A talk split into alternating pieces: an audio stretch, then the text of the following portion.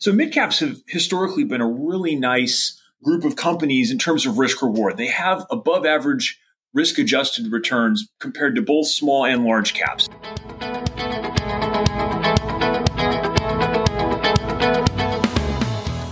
This is 401k specialist, editor in chief Brian Anderson, and this is the 401k specialist podcast.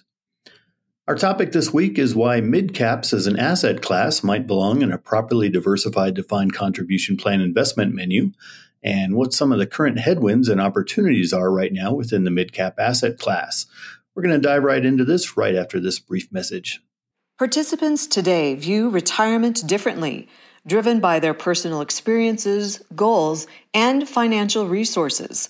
With only 22% confident they can develop an income strategy to turn their savings into income, Invesco's in depth retirement income research further solidified that every employee's situation is unique with no clear cut behaviors across generations, income levels, and or gender. To learn more, visit Invesco.com backslash retirement income. Our guest today has plenty to say on the subject of midcaps as an asset class, including an observation that uh, markets have rarely been as top heavy as they are right now, with most people probably not being aware of just how overly exposed they are to just a handful of the biggest companies. Joining us is Invesco's Justin Livengood, CFA, who is the Senior Portfolio Manager for the company's mid-cap growth and healthcare strategies and Senior Research Analyst for the Discovery and Capital Appreciation Strategies, where he covers the healthcare, financial services, and real estate sectors. Thanks for joining us on the 401k Specialist podcast, Justin. Thanks for having me, Brian. All right. Well, let's start out. Uh, can you start out by just giving us kind of a high level summary of what uh, Team Discovery does and and what your process is? Sure. The the Discovery uh, growth team here at Invesco has been together for over 20 years, and we've uh, refined an investment process that focuses on premier growth companies. Those are the companies that have uh, durable secular growth characteristics um, run by terrific management teams that we've gotten to know uh, over a long period of time. These are companies with high barriers to entry um, that help them manage through com- competition, help them um, deal uh, with with rising inflation. They have pricing power. Um, these are leaders in their industries and have the these the kinds of companies that compound value um, for their shareholders over significant periods of time. We we wrap a risk management process around a portfolio of these types of companies. Um, given that we're in a growth style box that inherently has volatility, and we spent a lot of time thoughtfully building that risk management um, uh, and, and sell discipline uh, process uh, to help us um, protect on the downside and sort of smooth the ride out for our, our investment performance.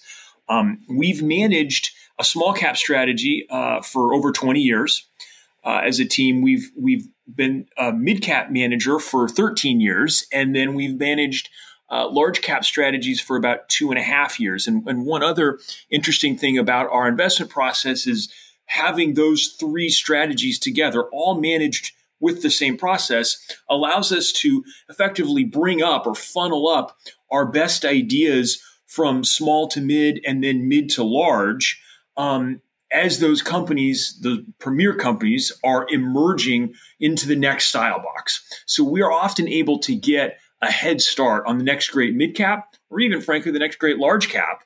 Um, because of our experience up and down that cap range. So our team has a lot of tenure. Our team is very focused on risk management and downside protection, and we have this ability to uh, sort of get an early start on great names, especially in the, in the middle of that funnel in the, in the mid cap style box. Interesting. All right, great. Um, so now, why are why are mid caps an incrementally good way to help retirement plan participants achieve an optimum optimal level of di- diversification? Sure. So mid caps have historically been a really nice um, uh, group of companies in terms of risk reward. They have above average risk adjusted returns compared to both small and large caps. And it, it kind of makes sense when you step back and think about it uh, in this respect. Small cap companies typically can grow a little faster, but but mid cap companies can largely still keep up with with their small cap brethren in terms of growth. Um, they're at a point in their their business models and their life cycles where their products are becoming more established. Um, and they're they're able to generate a little bit more profitability, a little more operating leverage, uh, and in doing so, that also allows these mid cap companies typically to be a little more stable and have a little less risk. Um, and so that's why, compared to large caps, you you still have a, a nice uh, profile in terms of, of, of risk uh, in the mid cap style box, but you still get the benefit of some of that growth. The, the market cap we're talking about here in mid caps is roughly 10 billion to 40 billion. And it's it's in that that size range where you really get to see value inflecting for companies. Again, as they've they've kind of worked through their early growing pains at the beginning of their life cycle, they've become a little less risky. They've still got a decent amount of, of revenue and earnings growth potential, um, and they're they're really in the sweet spot of their execution. Um, it, it's a it's a, a really nice spot to pick up great leading companies um, and and generate a lot of, like I said, good risk adjusted return. Um, interestingly, though, investors are, are typically pretty underallocated to this style box. A lot of people often say, "Well, I've got you know some exposure uh, to large caps and I have some exposure to small caps, and so that kind of gives me enough of what I need in the middle."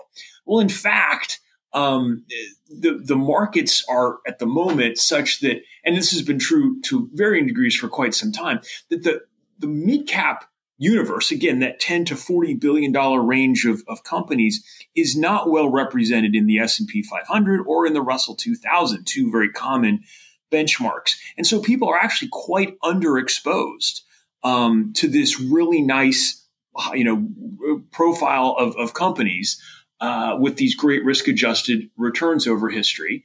Um, and it's even a little more true right now, as you alluded to in your intro, uh, given what's gone on in the last few quarters and, and even a couple of years, large caps have really outperformed, particularly some of the largest large caps. And in fact, today, uh, 24% of the S&P 500 is in five companies over 30% of the S&P 500 is in 10. So we have a particularly top heavy market. So only 20% of the, the market cap in the S&P 500 fits in that 10 to 40 billion dollar range that's defined as mid cap. That's an unusually low uh, amount of exposure to mid caps. And so uh, we think that that's opportunity for people, um, but something that people should be, you know, plan sponsors and participants should be aware of uh, in terms of perhaps a little bit of a blind spot. You're you're typically not exposed to that market cap anyways, and in recent quarters and years even become a little bit less so as companies like Apple and Nvidia and Amazon have sort of dominated the, the headlines and the performance in the broad market. Interesting. All right. Um, now let's jump into a little bit about uh, why active versus passive, uh, or more specifically, um, what plan sponsors should be looking for in managing their selection, and why is active management preferable to passive in this case? I imagine this is something you probably run into fairly regularly. Yeah, absolutely. Um, you know, th- there's a lot of opportunity in both small and mid cap to add value. Uh, and that's the first thing I'd say is th- these are inefficient, fragmented parts of the market and um, you know, mid cap absolutely still has a lot of inefficiency that it can capitalize on in general. Um, the second thing, though, I'd highlight about active versus passive is the volatility in the markets is creating additional opportunity. Um, and in the last two to three years have especially made this point. Uh, we've gone through essentially three market cycles since the beginning of the COVID pandemic in 2020. And that's a much much more compressed set of market cycles than you're used to seeing over the past few decades. And, and what that has the effect of doing is creating opportunity for active managers who can capitalize on, on all the, the, the, changes that are happening as, as markets and central banks and other things are, you know, are, are pivoting left and right quickly. Um, but, but benchmarks and indices are not making those kinds of, of adjustments in real time. In fact, most benchmarks are only being updated on an annual basis. And when there's a lot of volatility, you can get a lot of distortion. I'll give you a, a real time example that's playing out um, as we speak. In, in June of this year, in just a few weeks from the time of this podcast, uh, the Russell uh, indices are going to be rebalanced as they are every year. And in the mid cap uh, universe, the, the Russell mid cap growth benchmark that we are uh, always paying attention to, uh, you're going to see tremendous changes this year to sector weightings in their annual rebalance. For example, the healthcare sector is going to increase in the Russell Midcap Growth benchmark by 600 basis points next month, and the technology sector is going to decline by almost 500 basis points. Other sectors are going to move around by lesser amounts, but still in some cases hundreds of basis points. So what that reflects is an accumulation of, of things that have been going on for the past 12 months since the last time the index was rebalanced. But but the, the bench only now kind of makes one recut of all those changes and then moves forward. So it's really a trend following animal in a way, right? The, the, the benchmark isn't able to dynamically uh, reallocate uh, to, to what's going on in the markets as it's happening through the course of a year. Five, 600 basis point moves in, a, in, a, in sectors like technology and healthcare are massive. And wouldn't participants want to be able to, in the case of healthcare, if healthcare is becoming a bigger part of the benchmark, be more exposed to healthcare earlier in the year when there were compelling reasons to, to own healthcare, as opposed to now when the benchmark is sort of belatedly acknowledging those changes and rebalancing in its one shot per year um, uh, of, of, a rebalance. So the volatility in the markets naturally, and particularly in the last few years, creates opportunity against these static benchmarks and and that's what we as active managers are i think uh, really help effectively able to to pursue and, and take advantage of um, and add a lot add a lot of value. So again i'd say there's just generally inefficiency in the small and mid parts of the market number one. And number two there's volatility that active managers can can use that benchmarks don't have um, and, and it's just sort of a structural impediment to the passive strategy all right, great. You're making some great points here. Uh, before we wrap up, I'd like you to can you talk a little bit about uh, the environment right now? Um, what's going on in the macro, and uh, what what do you think about the near term outlook? Sure. So th- this is still a challenged environment economically, um, and the equity markets are struggling with how to to reconcile that. We've been going through lots of recent you know fits and starts where the markets are hopeful that we're getting close to the turn uh, in the economy and, and, and maybe we're not going to have a severe recession. And then reality sort of pulls the equity markets back down. My view and our, our team's view is, in fact, that it's going to be a period of higher inflation and higher interest rates for a while, you know, higher for longer. Uh, and as a result, uh, economic growth is going to be below trend. I'm not sure if that means we're going fully into a recession or not, but I'm uh, our view is absolutely that we're going to have very little economic growth um, for a while. Uh, and that's also going to be evident outside the United States. We're seeing places like China um, mightily struggle right now um, economically. And so, uh, you know, that creates a, a difficult backdrop for equities in the short run, though I'm not terribly bearish because the markets, I think, are partly discounting this.